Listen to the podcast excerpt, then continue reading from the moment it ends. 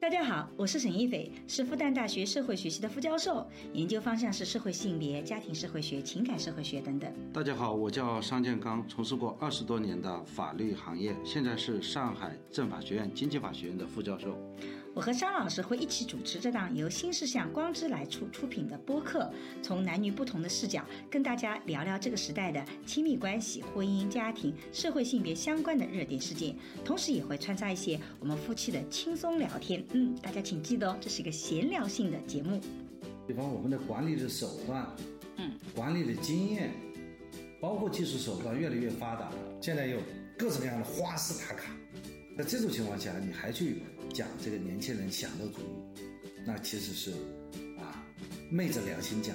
每个人可能都受限于自己的信息茧房，每个人都在自己的语境里，可能有的时候出不来，所以你会在看有些问题，太过你的角度就只有一个角度。这就是为什么我们要读书嘛，我们要读万卷书，行万里路嘛，就是因为你看的多了，你读的多了，你才能打开自己的视野嘛。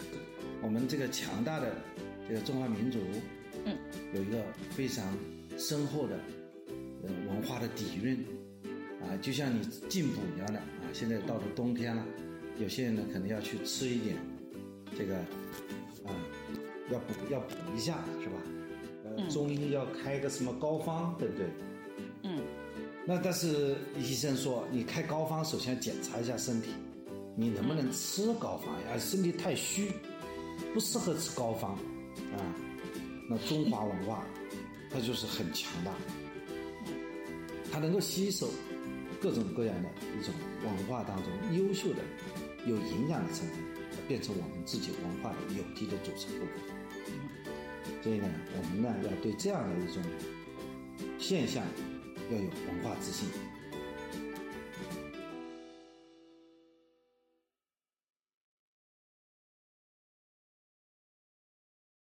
大家好，我是沈一北。大家好，我是商建刚。今天其实我跟尚老师想要录制一个关于节日的一个视频啊。到了十一月、十月、十一月、十二月，其实节日就特别特别的多。我们刚刚过了一个漫长的国庆的长假，今年国庆的长假特别长，然后很快就迎来了这个虽然不算是一个特别以前很通俗的节日，叫万圣节，就是但是今年上海的万圣节特别的热闹。然后我这边呢，就马上就是十一月中下旬就开始了这个，啊，要过感恩节。其实我发现美国孩子真是节日很多。我儿子我算了一下，他下个礼拜五又是放假，然后又那个整个十一月份他就没上多少天的学，就十几天。所以这个节日很多。张老师这个过节感觉怎么样？好像我们也之前我们的节日都在一起过，今年我们俩节日都不在一起过。对，就美国的这个节日啊，它也看起来比较多，实际上也但实际上跟我们中国差不多吧？没有，他感恩节一放就放五天，加上两个周末就有九天，然后他 Friday 又是一个什么 holiday，又是放假，然后他之前秋季放了一个秋季的假一周，然后明年这个春季又有春季假，所以他学生我就说学生嘛。假日就特别特别多，除了这个十月份节日少一点点，九月份、十一月份和十二月份都只上课上二十天都不到，所以他们学生的确是节假日比较多一点点啊。但是我也发现，呃，好像美国的朋友不是像中国朋友那么的喜欢旅行，当然他们可能去欧洲什么的，但是的的确确有很多的人是不出去旅行的。他们没有那么强烈的想要出去旅行的愿望，但我们会有比较多的旅行的想法。但今天其实我们不讨论旅行，我们其实是想要谈谈万圣节，对吧？桑老师知道万圣节吗？原来是要讨论万圣节呀，需要那么长的一个梗呢？好吧，那你开场那我再抛一个梗吧。好，你再抛个梗吧。对，这个就是你这个导入太长了，我觉得。那你来导。但是肯定很多朋友们很关心我们怎么样去录制我们的播客的。啊。而且我们现在两地嘛。嗯。两地的这个录制呢，我们是把这个，呃，我们每个人录自己的声音，然后把两个声音合并起来。对。啊。但是我们用耳机听对方的声音。用耳机要听对方的声音，那这样的话就会有左声道、右声道了。就原来我们俩在一起录的时候，就很多人就觉得这个声音音质不好。其实我们远程录制呢，原来很担心就录的音质不好，结果呢音质变成了一个完全解决了，原来把所谓的不好都反而解决了。然后我们就开了视频，因为你聊天还是要看着对方这张脸比较有感觉，我觉得是吧？对，桑老师所以我们就越来越大。成功研制出来一个两地录制播客的新方法，嗯，传递给呃这个我们的朋友们啊。嗯，但是到今天呢，嗯，这个录制这个时间有二十六万五千一百七十五个粉丝，嗯，桑老师离我们的。三十万的年底粉丝还有一定的距离，希望大家帮忙啊点赞、评论和转发。桑老师，你现在这个对数据这么在乎啊？嗯，我觉得到年底三十万这目标好像还很难完成，没有大家的帮助了。哎呀，所以那我们两个导入算结束了吧？我们可以聊这个 万圣节这个事儿吧。今天你不读诗了吗？呃，最近我跟你讲，我最近比较忙哎，嗯就是在上课，在在学习，嗯，有六门课。张老师，你说话好慢的。然后有朋友就这个说，听我们的播客他们很麻烦，因为听我的语速吧就不能够快进的太快，听你的语速吧 就觉得很想快进。但是呢，我们俩一起聊呢，语速不一样，他们就觉得这个调这个速率很麻烦，你知道吧？张老师，我说话你边想一边说很慢嘛现在，你现在说话很慢，你比原来说话很慢很多了，为啥啦？你现在说话说的越来越慢。那可能是年龄的问题吧。还是做了学者，泡壶枸杞保温茶，然后慢慢说。嗯，这倒是啊，现在说话没有像以前那么着急啊，对呀、你现在说话说的比以前慢多了，我就觉得很奇怪。说个话也那么着急干什么？怕说不完呢，又莫名其妙。嗯，哦，就是说听的人很累，因为这样的话，你这个呃传递的信息量比较少，是吧？不是，是因为如果都是你一个人讲，你说的很慢，他们可以调两倍两倍的速度，这样子你的速度就会很变得就，他们就觉得比较能接受。但是因为我的语速很快，如果他调成两倍的话，那我就变成哒哒哒哒哒哒哒讲，就听不清楚了。但如果他们调一倍的速度或一点二倍的速度，我的语速可能他们觉得哎这个可以了，但你的速度还是慢的。所以有有有人就在这个微博上和那个播客里都提到这个问题，但我觉得这种问题我们解决不了的。那怎么办呢？而且我其实真是觉得，我觉得有些朋友的回复也其实挺好的。其实听播客本身听能吸取的信息就已经比较少，听播客无非就是个陪伴。为什么一定要很快的速度呢？就是去去搜索这种信息量呢？我也觉得其实也是可以大家去讨论一下哦。其实就是个陪伴，没有有什么好讨论的？没什么。那我现在说快点不就行了吗？我们开始讨论万圣节的问题吧。好吧。以前我们家孩子这个这个很多年前在美国的时候，他也就是拿个篮子去。但是今这一次在我们这个社区，我在美国真是一点都没有为万圣节的感觉，因为我们这个地方，我可能是偏老年人多一点点吧，真是一点氛围都没有啊。也就是哇邻邻居家门口出现了几个南瓜，因为我们附近好像也没有小孩子，所以我没有感觉到任何这种万圣节的气氛。反倒是看到在上海好像气氛特别热烈，但是我在这边嗯没有感觉，我都不知道万圣节，忘掉了最。近这个上海的万圣节火了。嗯，那么在上海的迪士尼、巨鹿路这些地方，有人扮演成安陵容，谁是安陵容啊？《甄嬛传》里的，还有甄嬛对，啊、上祺贵人等《甄嬛传》当中的角色形象，啊，和围观群众一起唱采莲曲。那个夏雨荷是《甄嬛传》里面那个人物吗？夏雨荷难道不是《还珠格格》里的人物吗？哦，《还珠格格》这段时间我刚去了一次那个济南的大明湖畔，对啊，大明湖畔夏雨荷难道不是那个《还珠格格》里面皇帝的那个、哦这个紫薇的妈妈嘛？哦，然后他们给我们讲那个梗，你还记得大明湖畔的夏雨荷吗？苍老师，你有大明湖畔的夏雨荷吗？目前还没有，你目前还没有准备，以后还准备要一个吗？哦，这个讲话要客观嘛，做一个法律工作者。目前还没有。这这跟你聊天聊的断断续续的，认真一点好吧？好的，我很认真，好吧。这样的语速又慢下来了。好吧，那就一讲讲这种很紧张的地方，你就语速慢下来了，要谨慎思考到底怎么回答，然后你语速就慢了，是吧？有人呢，就是模仿明星名人扮演成那英、向太、关晓彤、李佳琦、蔡徐坤。我看到了，是这英模仿那英，真的模仿的好像哦，戴副眼镜，然后那个说话的语气啊一模一样。我一开始还以为真的是那英呢，后来觉得嗯好像有点脸，他脸的他的脸要比那英的长，所以我会觉得嗯好像有点。那英本来脸就很长，比那英还要长，那也是多长啊。就是就是稍微有点不同嘛，反正我就看了以后，我就觉得啊那个的。然后我看到李佳琦这个是这个也也看到那个了，就是他身上带个说什么那个这个什么不贵，这句话怎么说来着呢？他说，反正我就觉得也挺好玩的。对。啊。就是面对这场 cosplay 的海洋，不少网友表示非常有趣。嗯。像是看这个综艺的百变大咖秀啊。嗯。还有网友调侃。这是西方节日本土化，洋节本土化，日本化，洋节本土化。只要不影响公序良俗，释放一下自我也挺好。对，当然了，也有人站起来义正言辞的指责过洋节的年轻人崇洋媚外，反对在中国过外国节日。所以，是不是我们今天就是个辩论会呢？到底是该不该过洋节？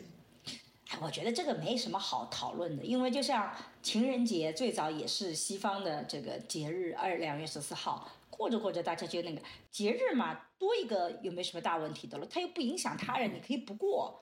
我觉得这有什么特别好讨论？但反倒是说万圣节哦，就是说我今年唯一感觉到，在美国唯一感觉到万圣节的就是我们儿儿子的学校发了一个这个这个这个邮件，说万圣节你可以穿各种各样的衣服上。这个到学校，但是有些衣服是不可以穿的，比如说有种族歧视的，或者是有那种极端主义的、有宗教色彩的，他都不建议你穿。就就就他会有一些要求，我觉得这个还挺有意思的。就是我还以为美国非常的自由，你想怎么样就怎么样，结果他对于万圣节的服装，他是说我有些东西是呃这个这个。建议你不要穿，但实际上那天真的去学校的时候，我也没看到大家穿的奇奇怪怪或那个，大家都也还穿的比较正常。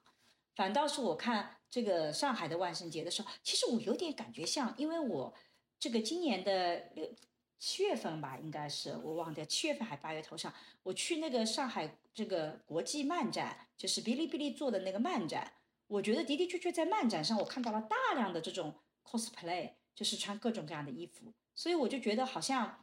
这个这个万圣节，它跟 cosplay 相比较有相似的地方，也有那种 cosplay 的，但是它不一样的就是漫展里 cosplay 的都是动漫人物，但是在万圣节里可能 cosplay 的有很多的是嗯影视剧的人物，然后中国的人物，在美国的万圣节很多时候你是要扮的很可怕啊，这个幽灵啊鬼啊这种这种形象出现的吸血鬼啊这个，但是在我们的万圣节里，它完全不是一个。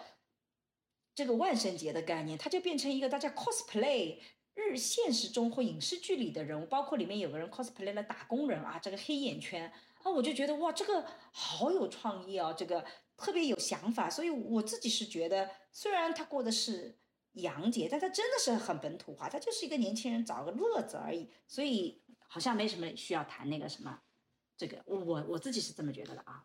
哎，我听你说，我觉得有这么几个概念呢。首先是这万圣节这一天，只不过是碰巧是西方的万圣节这一天，并不说我们过的是万圣节，人家是扮鬼，我们是 cosplay，所以他们之间还是有区别的。所以我们过的并不是万圣节，我们只不过在这一天玩了一次 cosplay，可不可以这样去解释呢？应该这么说啊，就是说我们一平时你 cosplay 的是形象。我们只是在西方的万圣节那天 cosplay 了万西方的万圣节，因为是 cosplay，所以我们不见得是完全模仿它的，你可以有很多的创造力。所以某种意义上讲，万圣节这一天本身也是个 cosplay，就是就是呃，我我们也就是 cosplay 了别人的节日嘛，因为本来我们没有这个节日，然后我们 cosplay 了。但是呢，我们在 cosplay 的过程中呢，我们用了自己的本土化的创造，比如说啊，我想起来了，这个李佳琦是哪里跪了，就是胸口有几个字，然后呢，还有这个什么《甄嬛传》什么的，所以我觉得那个就像一个 cosplay 的节日的 cosplay。万圣节这个事情呢，呃，我们的呃著名的网民啊，胡锡进，呃，给了肯定。他是这样说的，嗯，啊，他这样说的，我读一下啊，嗯，今年上海的小年轻们万圣节玩出了中国化的花样，嗯，对各种现实人物和文化符号所做的模仿更加吸睛，风头大大压过了传统的死神扮相，嗯，在互联网上引起持续关注，啊，当然反对的声音也有，嗯，上海的小青年之所以喜欢万圣节。我认为主要还是因为它好玩、热闹，而且是一个大家聚会往一起凑的机会。嗯，中国的传统节有自己的特长。嗯，更多鼓励亲人聚会，在城市里尤其是这样。嗯，那么，这就是是不是胡锡进的这种语气啊？其实我我我其实这里面有一个就是说有意思的点，就是我们在过去哦，你看啊，我们中国的很多的节日，大部分都是跟。就是家庭有紧密相关的，比如说重阳节是对老人，清明节是祭祭祭奠祖先，然后这个呃中秋节是团圆，春节是也是全家团圆。也就是说，中国的节日很多时候是跟家庭的聚会、跟家庭的这种呃孝顺呐，或者是团聚啊有紧密相关。但是呢，也有的，比方说我们五一劳动节。对，五一劳动节、国庆节这些其实是国际三八妇女节，就是中国的节日分成两种类型，一种是庆典式的，庆祝某个什么什么什么，然后一个是这个团聚式的，对这个家庭成员的这种感恩啊，或者是纪念等等等等。但是在欧美的话，它其实更多的很多节日是跟宗教有关的，它有很多很多节日。其实跟宗教本身有紧密的关联。其实今天因为在美国录节目，我其实手上没有那本书。就是之前我记得上海人民出版社出过一本节日的仪式还是什么节日的历史啊，什么类似的书，当年看过，就是讲这个。其实每个国家它在界定节日的时候，它的纬度是很不一样的。我们中国其实不太会有这种关于宗教的节日，不会是全民的节日。但是在这边的确会是有类似这样的节日，当然有的时候不同的学校在美国之所以他们放假不同，也会因为说这个是某个宗教的学校，所以他们在这一天是放假的，但别的学校是不放假的。那么像呃万圣节啊或者这个，其实或多或少跟他们的文化和宗教有关。但是对中国的来讲，其实我们没有那个文化传统，所以对中国的这些。小朋友也好，年轻人也好，他在过的时候，他是没有宗教意义的，他就是好玩。你在所有的这些 cosplay 里面，你所有在这些纪念活动里，你看不到这个宗教的意义的，也看不到那种其他的意义。但是实际上，我觉得啊，就是说这个跟中西方的这种节日的纬度其实是很不一样的。你觉得呢？我同意的，就说，呃，就像胡锡进所说的啊，中国社会总体上偏严肃，纪律性强。啊啊，对，但是呢，什么事情都是辩证的，宽松与释放同样是社会和谐的内在要素之一，嗯，对实现平衡呢不可或缺。那么，这个上海的小青年呢，这个这一次的在万圣节所进行的这么一次 cosplay 的活动啊，嗯，还是挺有创意的，嗯，啊，而且呢，他们玩着玩着这个万圣节这个洋节。就朝着中国人熟悉的方向改造起它来了。嗯，那么这样一改造引起的关注比往年大了不知多少倍。嗯，那么胡锡进没有说往哪里改造。嗯，我觉得沈老师你刚才所讲的就是往娱乐化化方向改造。对，但是这个在西方也也是这样子的。西方也是因为最早万圣节有好多个不同的起源了，大家也有兴趣也可以去了解一下。但总体来讲，它很多的起源都是跟。这种不同的民族、不同的宗教有紧密的相关，但是现在在西方也慢慢慢慢变成是偏娱乐化的，偏一个这种季节性的那个，很多人就把它看成是秋天结束、冬天要来的那个节日。就像今天我们录制正好是立冬这天，所以我觉得哎挺挺挺好的。其实立冬这一天其实就是万圣节，现在很多在西方的这种理解的体系，所以它也已经改变了。但是在中国你会发现，因为我们当去做这个事情的时候，它连原来的这些意义也都没有了，它真的就是偏一个娱乐和快乐的一个节日。我在整个的这个里面，包括舆论上，我就看不到任何跟什么圣徒啊，或者是。东什么天主教、东正教啊等等的这种概念一点都看不到，所以其实我们把这个里面的内核已经全部换了，所以我不不太觉得什么崇洋媚外啊，崇洋媚外是说你把他的文化要拿过来，你对他是肯定的，咱根本就没有崇洋媚外，我们根本就没有，我们就找了这天 cosplay 了别人的万圣节，然后在这一天 cosplay 各种各样的中国的那个，所以在我看来就是我们找了一天来大家玩乐一把而已，这是个很好的玩乐的时间。也有人说。啊，这样的一个节日其实是表达了，嗯，大家心里当中那种共鸣嘛，嗯，就是上海万圣节的变装，表面上是一场狂欢，但太多变装的背后都是普通人心里的一块伤，终于有机会在特定的日子里拿出来宣泄分享，于是，一座座普通人的孤岛再次连接成了陆地，足以让人们确信我们并没有想象的那么孤单。我没有觉得什么普通人心里的一块伤。你说他去 cosplay 这个安陵容、甄嬛传有啥伤的？也就是偶尔出现了那种打工人这种 cosplay，大家觉得啊好像打中了我们那个。但大部分人 cosplay 的都是好玩的。有我看有 cos cosplay 这个《西游记》的唐僧啊，这个孙悟空的。你说这跟心里一块伤有有啥关系啊？所以我我觉得有的时候很多可能是。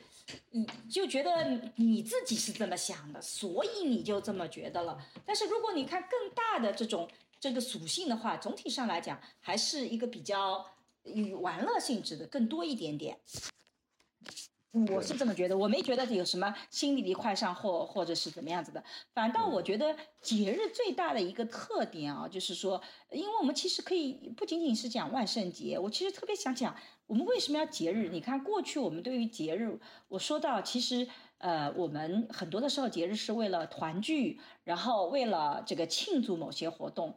但是现在我们在中国很多的节日之所以示威，就说示威是公示的示，微小的微，就是因为家庭团聚对我们的日常生活来讲，它没有那么的重要了，它也没有相应的仪式了。比如说过去，我就记得我小的时候。清明节是一定要上坟的，而且清明节有一整套非常完整的仪式。我得先回到我妈妈的老家，然后在我们妈妈的她的主窝里面，我们先要做祭拜，祭拜完了以后又要去上坟，上坟了以后我们要去干什么？反正有一整套的这种事情要做的。但是现在我带着我孩子回去过清明节，也不过就是坟头拜一拜啊，磕几个头啊。然后也没什么了，不再像过去那么复杂，你的仪式就没有了。第二个就是你，你以前是重，比如说重阳节，你要给老人敬茶，你要给老人慰问，你要去那个的。但现在我们前一阵子也做过播客，就断亲，你都断亲了，你都不想跟他聚了，那么你这样的节日，它也就慢慢慢慢失位了，它就没有那么的让大家觉得有价值了。所以这个时候你就会发现，节日到底意味着什么？它开始本身的内涵，我们开始打个问号了。这是我对于像万圣节或这样的节日的一种理解，所以在我看来，可能很多的节日，像庆祝也好，这个它有一个更重要的意义。今天出来是说，其实我们是借着节日能否跳出日常生活，因为日常生活是比较 routine 的，就也是比较 boring 的，就是它比较的规则化啊，就是就是日复一日，年复一年，它也比较的有的时候无聊。所以，我们其实找一个节日，我们能不能跳出日常生活？举个例子来讲，我们国庆长假，大家都要出去玩，不管人多少，我都要出去玩。就是因为我不出去玩的话，我就意味着我这个日子还是跟原来是一样的，所以我得要跳出日常生活。所以，我觉得这个就是一个节日的意义。那么，万圣节它特别能让你跳出日常生活。我相信那些 cosplay 的人，他为了准备这些服装，他就花了很多时间。这就是可以使他他从日常生活里面。跳出来有另外一个好玩的事情，然后连着好几天大家到那里去玩，然后我们看，你看我们也跳出了日常生活，这是我觉得节日现在有个新的意义了，或者说是原来也有这个意义，现在这个意义比原来要更重要了，因为家庭聚会、祭拜、仪式等等的这个这种重要性在下降了。为什么上海青年呃在这个节日搞事儿，能引起大家那么多的关注呢？在你看来？哦，我我我自己不知道，商老师你是怎么看这个问题的？你觉得为什么年轻说的？我很想听听你的看法。你个狡猾的家伙，这个，我我我觉得就是，其实每一代的年轻人都是追求快乐的，甚至我们追求的快乐是非常简单的快乐，它不要承载太过沉重的意义。我觉得像现在就把很多的这个报道就把万圣节报道太沉重了，什么有什么心理的宣泄，有什么什么，我觉得其实反倒是就是把年轻人最根本的一个简单的诉求。他就这个，但是那个简单的诉求是很重要的，就是我们希望快乐一点。我们现在很多的节日，比如说都是吃吃喝喝的，可是人们除了吃吃喝喝以外，还希望寻求别的快乐，多样化的快乐。那我觉得万圣节就是一个寻找乐子的一个节日。我们现在真的能够找到的乐子越来越少，就是很多你快乐的事情，反正你会发现，你好不容易觉得这事情很快乐、很有意思，然后你会被发现，它就被。他就不允许你做了这个事情了，啊，就是很多的那个，反正我自己是这么觉得，所以我觉得不断的在追求这些快乐的事情，这这种欲望它是很难被压制的，所以到了万圣节，他就是想要去有这样的一个欲望去出来嘛。那么为什么大家不在鬼节去玩呢？中国不是有一个鬼节吗？叫中元节，啊，就是农历的七月半。我觉得鬼节去玩是不是会被骂呀？反倒是拿外来的节日去玩，这种就不会有什么问题嘛。就如果你拿中国，比如说举个例子来讲，你清明节很快乐，那不被骂死吗？然后你重阳节你去搞各种玩的，你不去敬老，那你不会也会被骂吗？所以反倒是拿一个国外的节日过来，它不更加的。这个，而且本来我就刚刚讲到，中国的节日里面，其实这种玩乐的这种意义不是那么的重。我们要么是庆祝，要么是团聚。那么西方的节日它跟宗教有关，但到了中国它又没跟宗教有关，那他就拿过来变成玩乐。我觉得这个不是挺挺好的吗？那你觉得中国为中国需要狂欢节吗？我我自己是觉得这是不一定是需要狂欢，但是的的确确我们需要快乐，就是快乐是。当你的社会这个经济物质发展到一定程度的时候，你就会发现吃饱穿暖它能带来的快乐的指数是下降的，也就是说边际效益就递减了，所以我们就会更追求快乐，我们追求各种各样的快乐，这种几乎是人类欲望的本能呐，所以我我我觉得，嗯，还是需要快乐的，所以我对于年轻人追求快乐，包括中年人，我们也需要快乐。我本质上我并不是反对的，我觉得这就是人欲望本身而已。对，那你有什么问题要问我吗？哎，我其实很好奇，这个桑老师在你看 cosplay 的时候，我其实一直有一个，哎，这好像是不是今天聊太沉重的话题？这种 cosplay 侵权吗？比如说我 cosplay 了这个李佳琦，哪里贵了？他侵权吗？他对对方造成了这种？名声上的损害吗？那么你侵权的话，首先问题，你认为侵犯他什么权利？侵权侵权，首先要有一个权呢？你觉得侵犯什么权呢？肖像权，比如说他 cosplay 了很像李佳琦的样子，那他就用了李佳琦的那种形象，那是不是？那你是不是意味着一个人的肖像，别人在任何一种情况下都不能使用呢？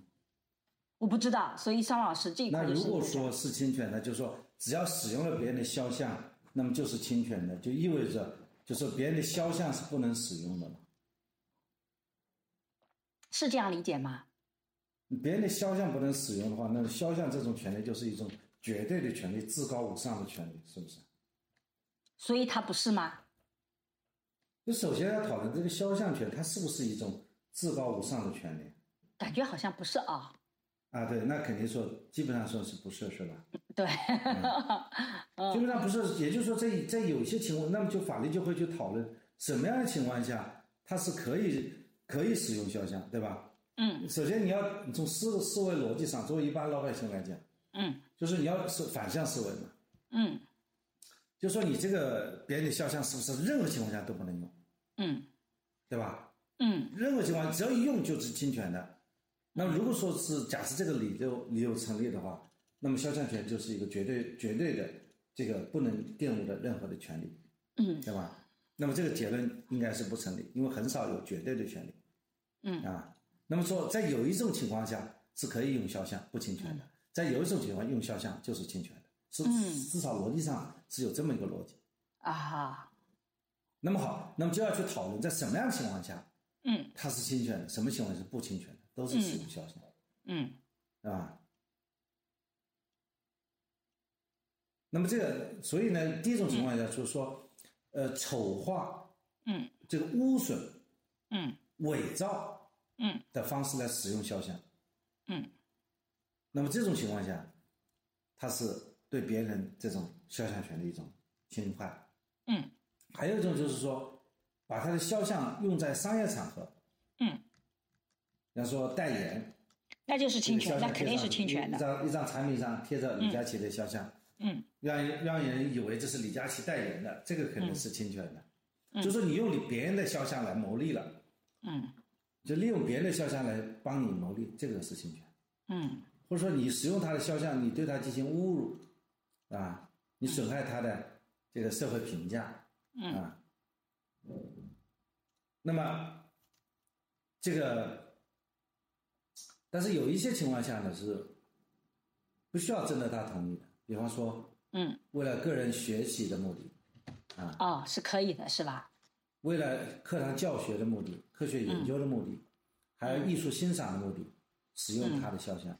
嗯还有就是为新闻报道的目的，嗯比方说为了国家机关在履行一定职责，嗯说这个人啊，这个人这个这个这个呃违章了，嗯，啊，这个人你，包括特朗普的呃监狱把特朗普的这个拍了一张照片对外公开，嗯他去到到那个那个某某呃监狱去自首，对吧？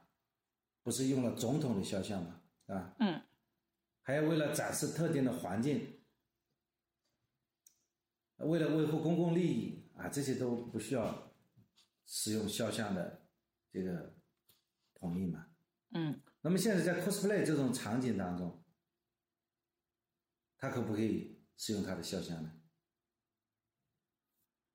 嗯如果说他这是 cosplay 这个整次展示，它是首先是免费的嘛，对吧？嗯，它是免费的，它没有商业的这种，虽然它可能带来流量那个，但它并不是直接变现的，而且它总主要的目的也是不是为了说我通过这个东西去挣钱，对吧？对。那它同时它有一种一种生活方式的表达嘛，嗯。它不是表达一种生活方式嘛，嗯。啊，所以这种情况下，我们通常认为它是属于这个公民的评论权的范围的。嗯，哦，有评论权那个，所以其实他是没有问题的，对吧？他就不应该受到规则，别人不大不认为啊，这个人就和李佳琦有关系，所以桑老师别人也不认为他做这个肖像是征得李佳琦的同意的，嗯，因为不需要征得李佳琦的同意。也就是说，桑老师从法律角度保障了我们有这样快乐的权利，cosplay 的快乐的权利，在法律上是可以的，对吧？可以的。嗯，那什么情况下如果？你去调侃一些呃政治人物、政治明星，在中国环境下可能会有些风险。哦，对，因为有些比较严肃的话题，如果你去 cosplay 或者污名化，这个其实是会有问题的。比如说像雷锋这样高大上的人物，在我们心目中，他代表着一种崇高的感情。但如果你去恶搞这样的形象的话，其实是会伤害很多的公共的情感的。所以在 cosplay 或者是说在，其实，在漫漫展界也有这种逻辑体系，就是你可以 cosplay，但是你不能伤害这个角色本身所所共有的一种情感情绪。举个例子来讲，一个在在一个呃整个的这个漫漫画里面一个主要的一个人物，你不能够把它把它变成非常的污名化，或觉得去去各种做那个，其实这个会是有问题的。所以我们在 cosplay 的时候是不能够去伤害公共的社会情绪的，这一块是很重要的一个原则。但是这个原则可能不同的人有不同的框架，但是总体上来讲会存在这样一条底线，能这么理解吗？对，就是如果你是通过 cosplay 来挑战大家的公共情感，那么这个就是呃违法的。嗯。可能在中国的语境下，这个呃可以尝试的空间呃更小一点。嗯。哎，我其实很好奇，肖老师，如果你万圣节到了聚乐路，你会 cosplay 谁吗？你会穿什么什么样的衣服吗？你会有什么样的想象吗？你就如果啊呃，我会找一看谁呃提供这种服务嘛。嗯。因为我可能自己要看，比方说摆个地摊，你可以 cosplay 唐僧、沙僧。啊，猪八戒、孙悟空，对吧？嗯，那我肯定 cosplay 一个唐僧嘛。啊，对吧？如果说你是 cosplay 水浒一百零八将，那么找一个啊吴用 cosplay 一下，对吧？你 cosplay 唐僧是 cosplay 这个进到女儿国的那个唐僧吗？呃，唐僧毕竟还是个领导嘛。啊。唐僧，你想想看。他只要有坚强的意志，嗯，活嘛都是下面人干的，对吧？他就是想取经。哎，但实际上为什么我有这个问题，就是因为我问自己，假设是万圣节，我要 cosplay 谁？其实我脑海里没有没有概念，所以我觉得其实 cosplay 谁，它其实是需要些想象力的。我觉得上海的万圣节之所以这次让大家觉得 全球独一无二，它特别好玩，其实就是因为它它有很多的想象力。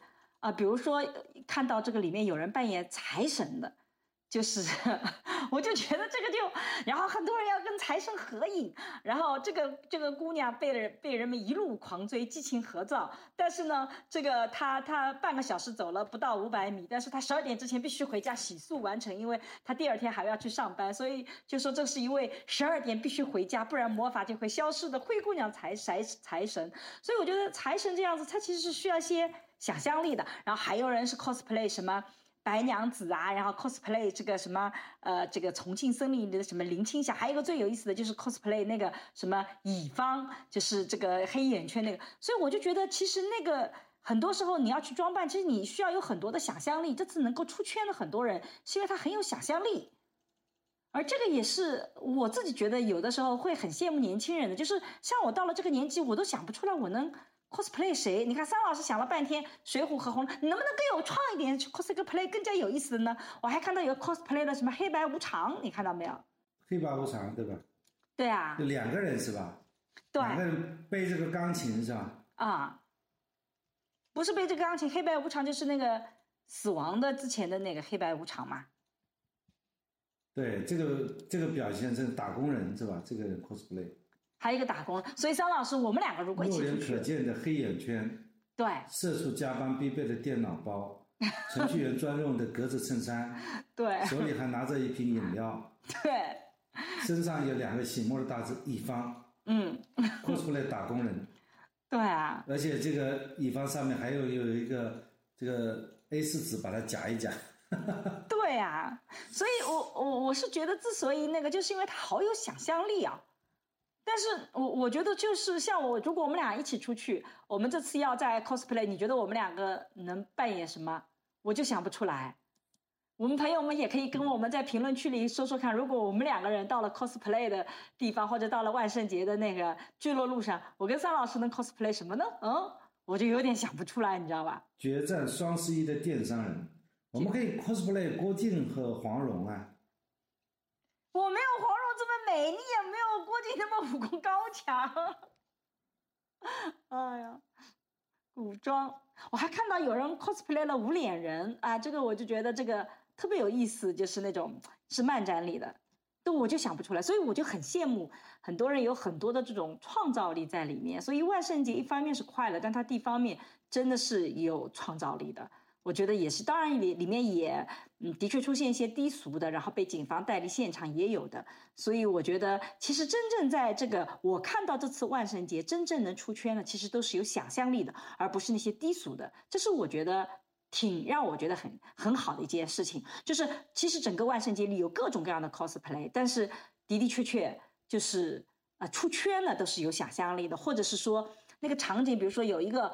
这个蝙蝠侠走在了维持警察队伍的前面，然后就这种镜头就特别有电影感，我就觉得那个很有想象力。所以我觉得那个想象力其实是这次 cosplay 或者说这次万圣节能够出圈的很重要的一个逻辑体系吧。对，那你觉得明年还会有吗？我希望明年还有。我希望寻求快乐的大家不要那么的有警惕心理。其实快乐，你说它能带来什么东西呢？它不会带来特别大的危害。之所以有很多人还说什么崇洋媚外，我就觉得，哎呀，那那我没看到里面有什么洋的这个成分了。你想想看，也没有什么宗教的。刚刚我们在一开始就讲了，所以呃，我觉得所有叫动不动就崇洋媚外的，我觉得那个是因为他心里他有洋人在。如果你心里没有的话，你根本就看不到这个东西。就像。啊，好像上次说有谁漫展里面这个一个人他 cosplay 了一个中国的漫画的一个一个形象，结果被一个老太太给打了，说你你你你这个是崇洋媚外的，就是他其实 cosplay 的是一个中国的一个漫画里的形象，所以我网络游戏，所以我说很多人之所以老是抨击人家崇洋媚外，是因为他心里有很多的。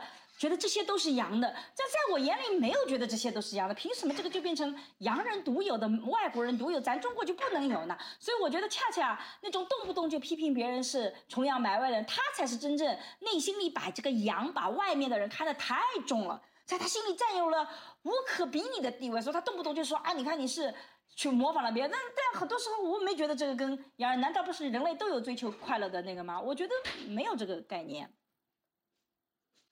哎，其实这个也是我比较担心的问题啊，包括这个话题也比较敏感。比方说，你这个是文化侵略吗？就说我们中国人，呃，在把外来的文化吸收下来，这个外来的文化就侵略我们了。外来文化侵略我们呢，就是一种啊意识形态的一个改变啊，还是说我们中华民族本身就是暴露万象的？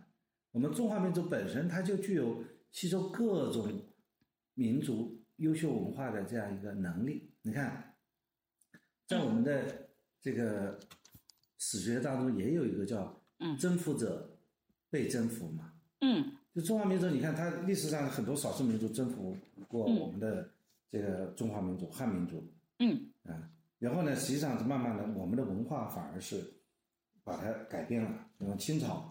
清朝也是外外族来侵入的，啊，但是我他慢慢接受我们的汉文化，嗯，元朝也是少数民族征服我们，这是有，但是他们就慢慢都采用我们的这个汉族的文化，嗯，啊，说明我们这个民族本身就有很大的一种包容性，而且我们文化一直就是很自信的，嗯，我们的文化就是都是我们把别人的文化吸收进来，就变成我们自己的文化，我们自己的那些。啊，好的文化传统是一直是屹立不倒的。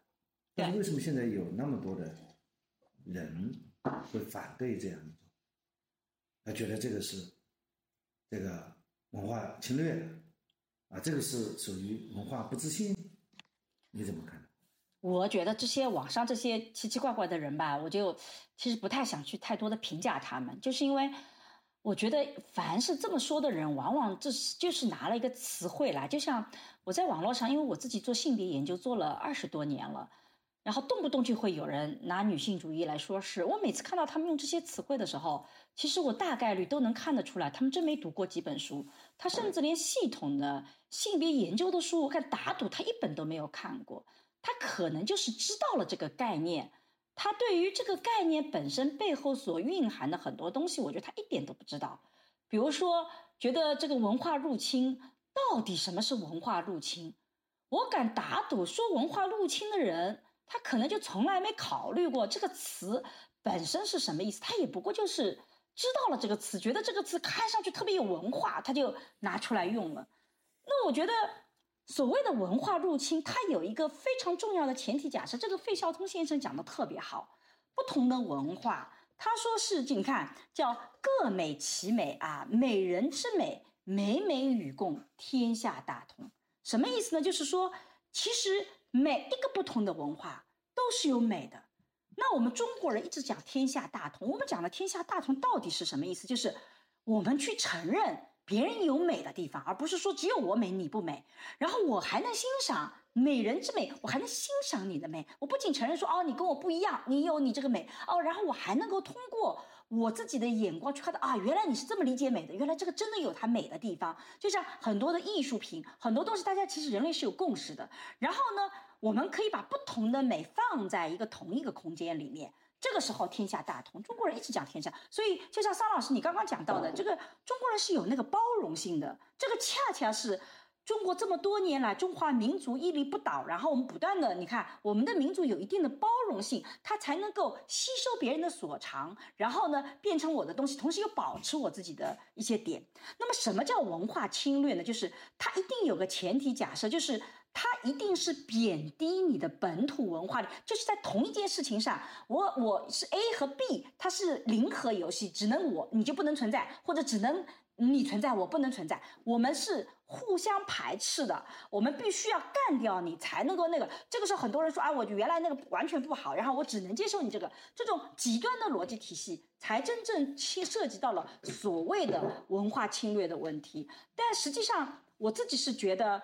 如果我们没有那种，就是很多时候我们真正想要去做的事情，不是说去贬低对方，而是什么？而是我们其实两就两种的东西都是重要的。你是这样美的，但你美并不意味着我不美了，我也有我的美。所以费孝通又提出一个概念叫文化自觉，就是每个人对自己的文化要有自觉性，你要去有意识的去反思你的文化。这个反思里既包含我们可以改进的地方，也包含我们有，就像呃我们现在经常讲的这个文化自信，我们也有我们好的地方。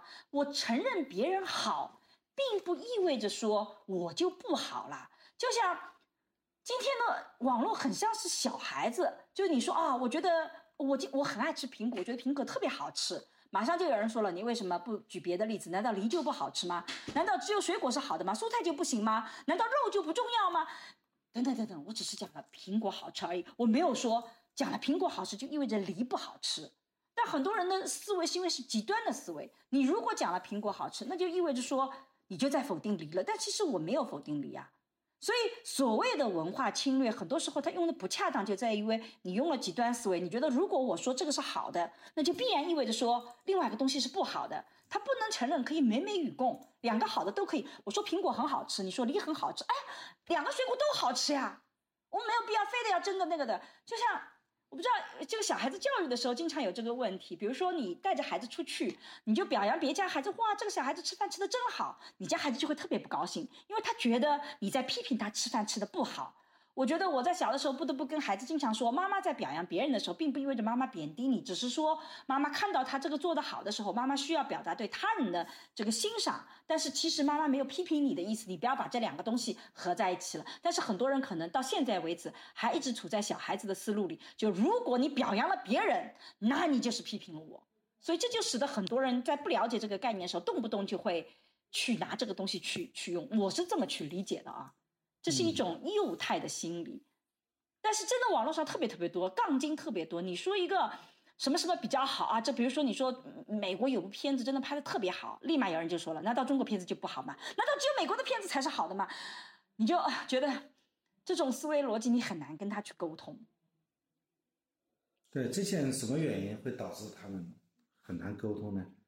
我不是想批评我，或者就说每个人可能都受限于自己的信息茧房，每个人都在自己的语境里，可能有的时候出不来，所以你会在看有些问题，太过你的角度就只有一个角度，这就是为什么我们要读书嘛，我们要读万卷书行万里路嘛，就是因为你看的多了，你读的多了，你才能打开自己的视野嘛。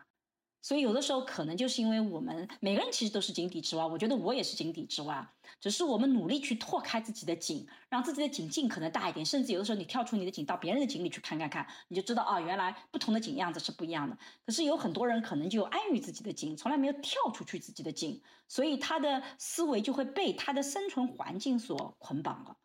但我并不想去批评对方什么文化，说这个我觉得不是我的。我我不太做这种价值判断，我觉得也不是这样，但的的确确网络上存在这样的一种现象。对。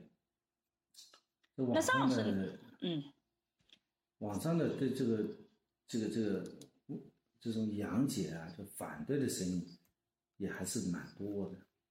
嗯，所以我就反而觉得那些在这个时候能够做一些这个 cosplay 工作的人啊，嗯特别勇敢。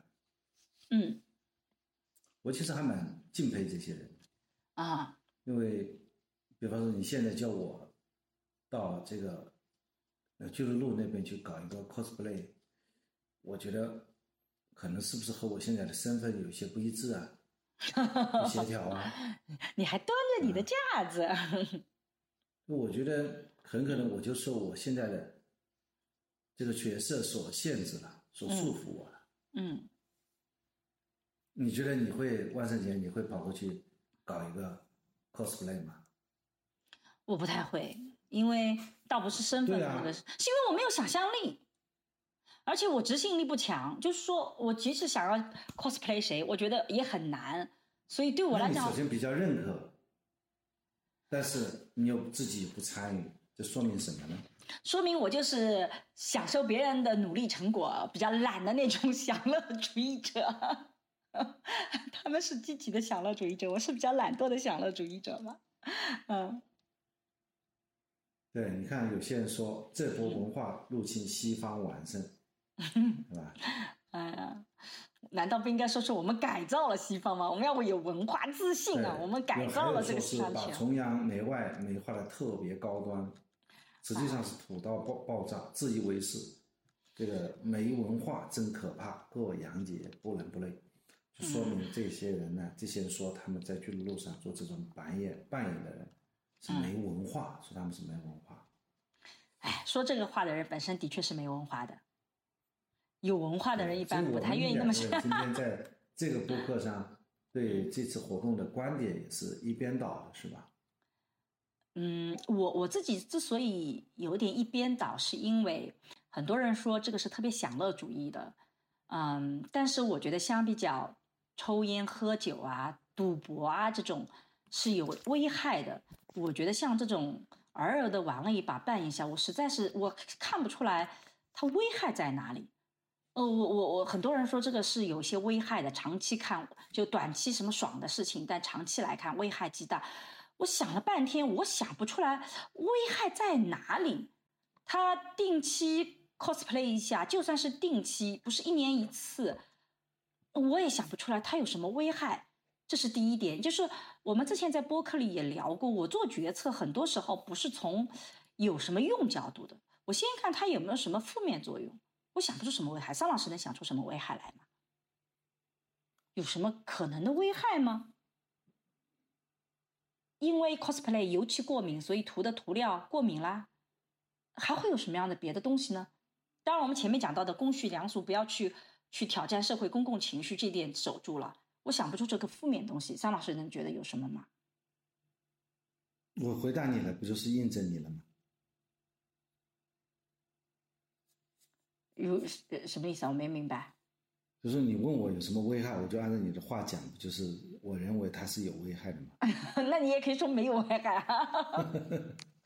诱导性的提问，这今天我个提问们俩本身就有诱导性，我们今天两个互相有诱导性。今天讨论一个比较难讨论的话题啊，嗯所以我们准备的那些资料，到今天现在聊下来呢，也是呃颠三倒四的，也没有好好准备。但是我们实际上是从不同的角度来讨论的这个话题。首先，万圣节，呃，支持还是反对？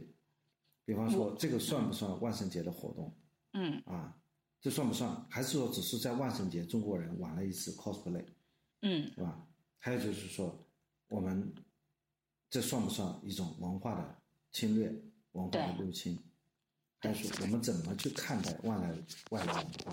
嗯啊，这算不算文化自信嗯啊？这些问题在中国的当下进行讨论，就是比较敏感，甚至说这话题本身就具有敏感性。嗯所以呢，刚才断断续续，好像比较调侃的形式来讨论了。嗯但是背后也可能是很难深入讨论下去的。比方说，我们对这样一个现象为什么会存在两种截然不同的观点，嗯这本身就是一个问题，就值得讨论的。嗯为什么现在讨论这些问题觉得是个问题？也是个问题。就是说，在多年前，它根本就不是问题。对，但还有一个相对敏感，但我觉得还是我们能聊一聊的，就是关于在这一次的这种万圣节里所另外一个网上的话题，就觉得觉得今天的年轻人享乐主义太盛了，这一代就是个享乐主义的一代。我我我我不知道你有没有看到类似的新闻啊？就我看到有些人是这么评述的，但实际上。我其实也还是要刚刚回到刚刚说的，就是你得放到一个具体的语境里面去来聊，就是今天的年轻人，他们能快乐的场景真的很少啊。你想想看，我记得我们那个时候读大学，我们还读大学的时候打牌、看录像，这是我们大学生活里面比较常见的。然后周六周末出去吃饭，大学嘛读书嘛就随便读读，没有那么的努力去读啊。我们就觉得大家都是。就是打打牌、谈谈恋爱、看看电影，就反正我觉得还挺快乐的。但今天的年轻人，他其实真的不是的，他真的就是他很很辛苦，很多时候他们能享乐的其实没有你想象中那么的多。所以在这种情况下，我其实不是特别担心年轻人的享乐主义。我觉得他们能想的已经很少了，你你还要再去压制，那他们岂不就是特别特别难受吗？包括现在什么学校去组织一次春游回来都要写个。报告看个电影都要写个那个，你说说看，这个就是，呃，每个碗你都要有个思想高度，那这个就是特别的不快乐。但现在你就一个万圣节，你回归到非常本真的一个快乐的节日，然后放飞你的想象力、幽默感，你就是去快乐一把了，它也没什么危害。我觉得没有什么太大的问题，不用特别担心享乐主义的这个泛滥，因为今天能享乐的这个环境，很多的年轻人他真的很少。不多，所以我我是觉得我们自己年轻的时候，其实回过头来想想看，是不是更快了一点点？所以我觉得对今天的年轻人应该是更宽容一点点，更允许他们创造自己的快乐。我完全赞同你这样一个观点啊！其实这背后是，比方我们的管理的手段，嗯，管理的经验，包括技术手段越来越发达了，嗯，这种发达的手段它。是放在管理者手上，还是放在被管理手上更能发挥对人的限制性的作用呢？它一定是放在管理者的手上，管理者有有更高的技术。啊，现在学校包括社会上，它的考核经过了这么多年的发展，它的各种技术考核的技术手段啊，越来越高明，是吧？越来越强。那么是对人的限制、对人的控制能力是越来越强了。对。啊。在这种情况下，你还去讲这个年轻人享乐主义，那其实是啊昧着良心讲的，真的，嗯，就没有看到这个事情的规律。因为你想想看，对吧？嗯，现在打卡，原来就是你有老板去去看一看，对吧？老板不在，大家可以混一混，是吧？嗯，现在有各种各样的花式打卡，啊，嗯，那你实际上是。你像像出个差，嗯，啊，原来就是你出个差这几天可以自由一些，现在你出差什么时间点，你到哪里也在打卡，啊，嗯，我看到有个人某一个巨星公司的人，嗯，他吃好饭，吃好饭期间还要去填工作日志，今天跟谁做了一些什么，每天都要去在这个系统当中上传他的工作日志、工作内容，嗯，啊，就是说这个高科技的技术啊。对人的控制的能力是越来越强，而且这种技术用在管理者的手上，是越来越发挥它这个淋漓尽致对人的控制的作用。嗯。哎，但我所以这个技术发展给人带来的幸福感，应该是越来越弱了。我看一下。而且取值越来越高，其实是它越来越难快乐。阈值，阈值，阈值，阈值越越来越，这个字读阈嘛？我又我我是错别字大王，大家这个虽然我是博士，但是我是错别字。啊，这段剪掉，这段剪掉，不用剪掉，不用，就保留就好了。就是因为我高考的时候，你看我高考语文拿了一百，接近一百四吧，但是我还是最基础的拼音我还是错的。我觉得这块基基本功不好，错别字大王，没办法，我承认我有这个问题。那我想要表扬一下今年这次上海的万圣节的管理。我觉得他其实管得非常好的。你看，有一些非常低俗的，他用非常好的方式马上劝离，并没有造成大的社会影响。整个的这个几条路社会秩序也是比较好的，但同时又保证了安全。所以，一个城市它要有这样的容忍的大度，又有管理的智慧，我觉得这就是一个城市的生命力。所以，某种意义上讲，我一直很喜欢上海，就是因为我觉得它是有这种城市管理的智慧以及这样城市管理的空间在的。它会让我们的人性有很多可以发挥。当然不是说别的城市不好，大家不要杠说啊，你说上海好就意味着北京不好吗？就因为广州不好吗？重庆不好吗？啊，这个不是不是不是，深圳不好吗？都好都好。我我我们一定要 再强调一下，说一个地方好，并不是这样讲没有用，这种聊天质量很低的。啊，但是就是你如果现在，我感觉你已经。都都被大家，呃，弄得有点神经病了。就是因为攻击的被太多了嘛，所以就那个。但是我的确觉得这次管理的很好。这个其实聊的质量很差的。啊。但是你没没办法去控制别人对你的一些这种评价。对，但是你在乎这个百分之一或者偶尔一两个的评价，反复的去强调，我说上海好，不等于说别人别人不好，这没什么意义的。啊。张张老师批评的很对啊，但总体来讲，我觉得这次其实真的是做的挺好的。我在美国看到这个上海的这样，我都觉得，哎呀，如果在上海就好了，我就可以去看看，就非常心动，觉得这个城市有还是有很多心理的地方的啊。是包括网上有很多朋友说啊，你是不是在呃美国不回来？不不不，我肯定会回来的。我这么想念上海，所以明年一定会回来。所以我就是觉得，像这样的事情，说明我们有很多很快乐的地方存在，也是这个城市里面很吸引人的一个点。我倒是觉得这点我也非常认同你，你这个观察，为什么像这个时候在上海，还发生过这样的一个事情，这就是上海这个地方的文化自信。嗯，是的。为什么在其他地方没有做呢？其实我说在上海发生这样的事，发生这样的一个呃，类似一个我们叫它狂欢节吧。嗯。这反映上海这个这个文这个城市的文化底蕴。嗯。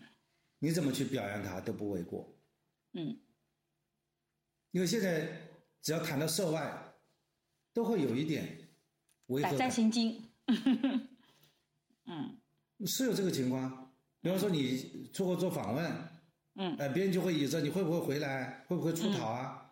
嗯，这以前没有这种情况。对呀，我们很多年前就做访问学者也做过了，真是的。哎，我们原来也做过访问学者嘛。对啊。那么现在。在这样的一种当下的背景之下，哎，上海来了一次，在西方万圣节这一天来了一次上海巨鹿路的狂欢节，嗯，连胡锡进这样的人都表扬了，嗯，说明他做的确实好，连胡锡进都表扬了，这句话，嗯，好吧，嗯，嗯。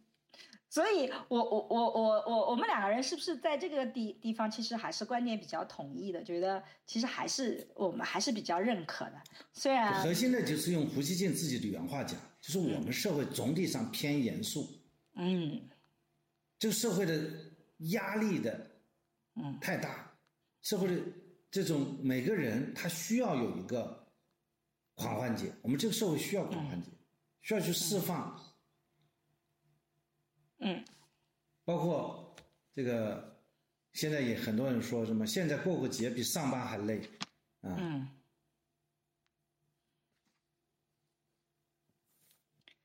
哎，这个过个节比上海还累，是因为我觉得累，是因为很多这个我们的时间节奏其实出很多的问题，这其实是另外一个问题啊，就是。有有有另外一个这个大家讨论说我们的儿童节这个小孩子得不到休息和玩了加点加班加点排练节目等等等等，所以搞得很累。这个其实是另外一个话题哦。嗯，但总体上我们的节日你刚才也说了，我们这个节就相对还比较严肃嘛。你像这个呃这种春节啊、清明节啊，啊我们总不可能在清明节来个狂欢嘛，这个不行啊。嗯。中秋节也不太合适，春节呢你要回家跟家人在一起，所以我们狂欢的节日几乎是没有的。所以找到一个万圣节，我觉得也挺好。因为原来儿童节我觉得很好，儿童节还是挺快乐。但现在儿童节儿童不是很快，所以这个也是个问题。呃，以前其实我们那个时候愚人节，我觉得过得很火热，但是现在愚人节，嗯，也不行，因为你开玩笑，很多时候大家能接受玩笑的尺度是越来越小的，所以也没有那么的好玩。所以引进了个新的万圣节。其实前几年万圣节在中国不是特别有有影响力的。但是这个几年是那个的，但回过头来也反过来讲，其实也给我们提出了一个新的一个问题，就是中国如何重建自己的节日意义和价值。这个其实是一个需要思考的。比如说，当我们亲戚的关系越来越少，团聚的意义变得没有那么重要，我们有呃微信，我们可以像我跟三老师，即使在两地，我们也可以通过视频来见面。我们是不是团聚的意义没有以前那么的重要的时候，我们节日的意义？如何重建它？如何重建仪式感？怎么能够让我们这个节日变成我跳出日常生活，重新感受家庭温暖的好处的地方？这个其实是对今天的我们的这个文化提出了一些新的议题。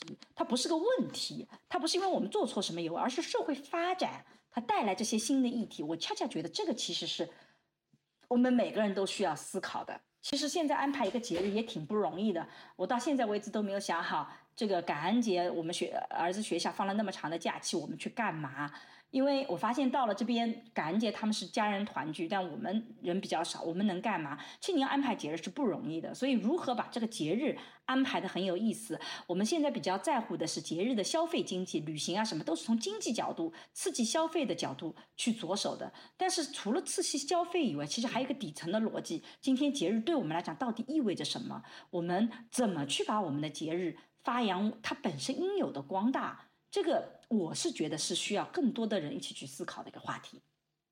对，所以我们呢也今天冒了一次险啊，嗯，做了这么一个选择，这么一个比较敏感的话题，嗯，来进行讨论啊，嗯，所以，张老师，你胆子也小了吗？你就觉得这个话题就已经那么敏感了吗？哼，呃，就是还是把它聊出来了，说明。呃，也是有一个呼吁吧，就是我我们相信我们的听众会有和我们，呃，会有相同的共鸣嘛。嗯。啊，不知道这个，呃，听过我们这个期播客的同志们，啊，可以回复一下，你觉得，呃，你对这个上海在万圣节期间发生的这么一次，啊，巨鹿路上 cosplay 活动，你的总体看法是什么？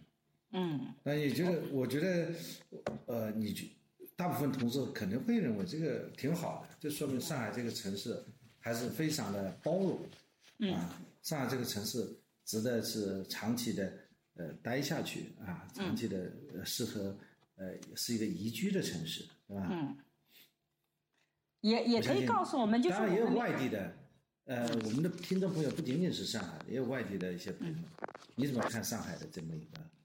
这个现象啊，其实我也很鼓励，是不是上海人都被都被西化了？上海人都这个都崇洋媚外了啊？嗯，那上海其实也把春节过得挺好啊，啊，也把其他的节也过得挺好。嗯嗯，所以我其实也想听听我们朋友们，你们在外地，你们的城市里有哪些的日子会让你们觉得是这个城市特别让你自豪的，或者觉得很有意义的一件事情？呃，就像淄博烧烤，我们。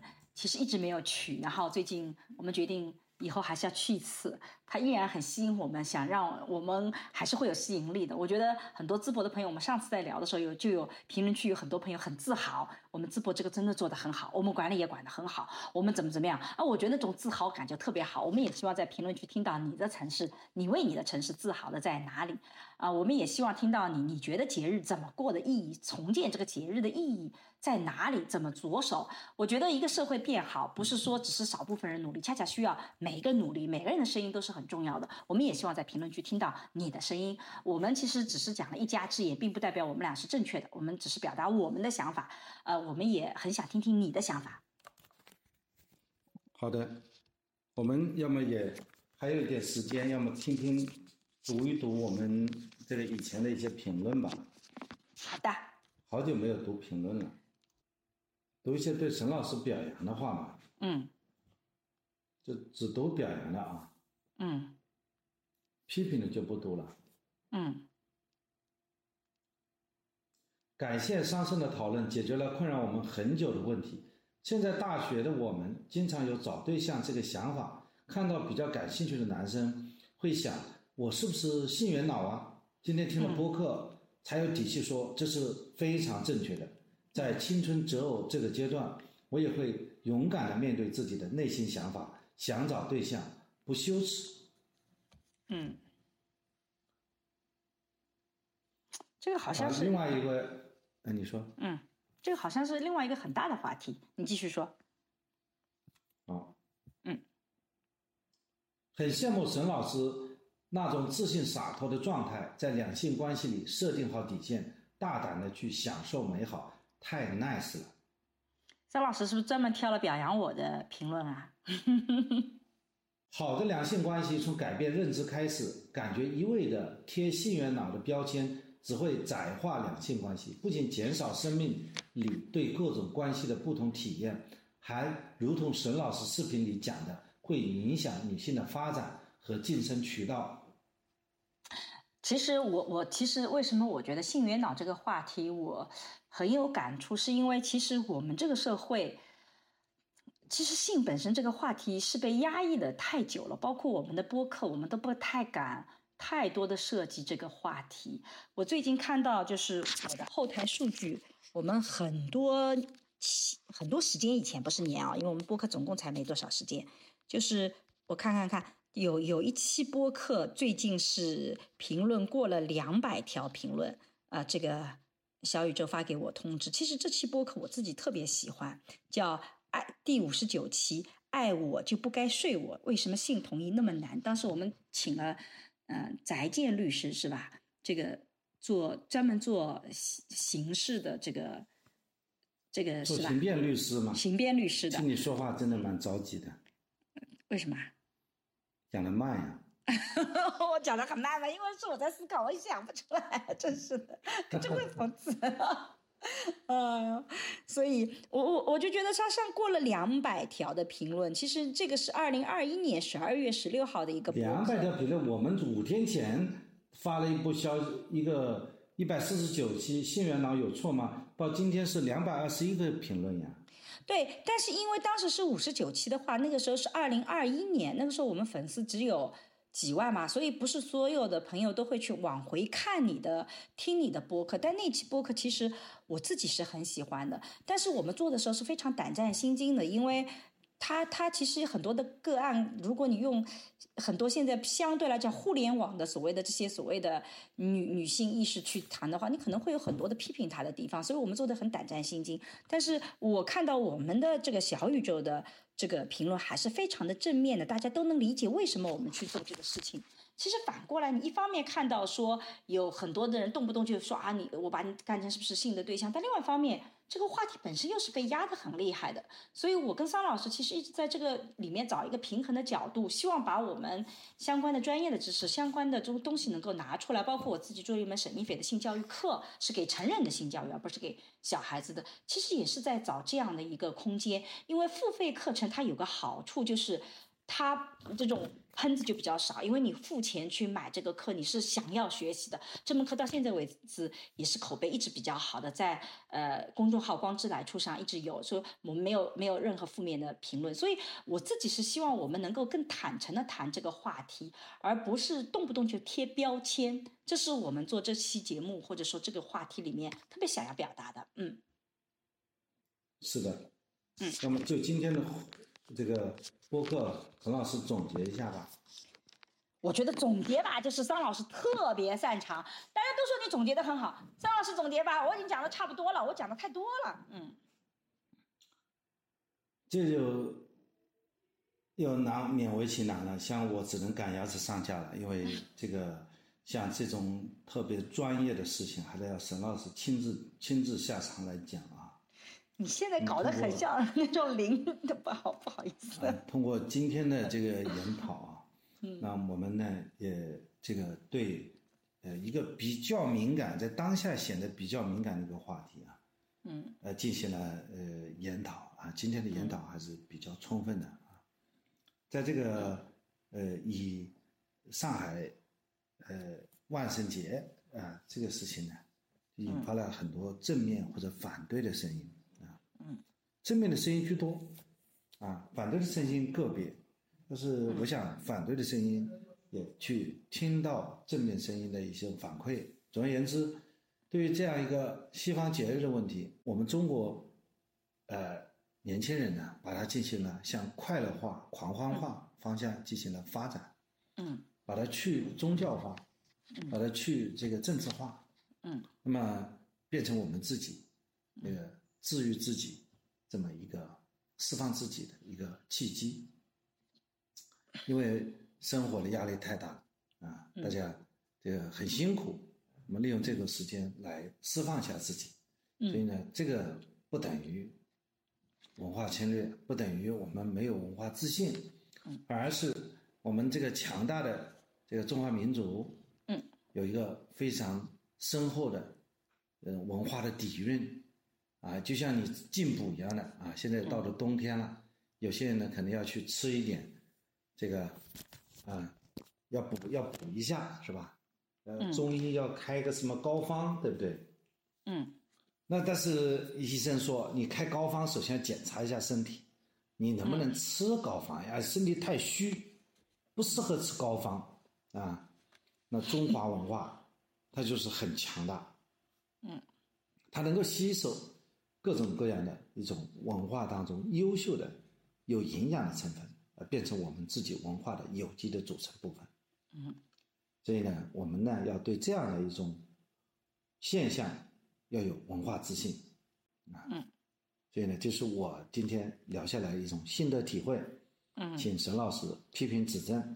张老师现在真的是这个动不动就来一个这个学术会议的这个腔调，这个呃，这个就是做学术会议的时候会有点评人 comments，然后你需要快速的去总结发言人的东西，然后最后做一些评述。张老师这个工作已经做得非常非常好了啊，这个非常老奸巨猾了。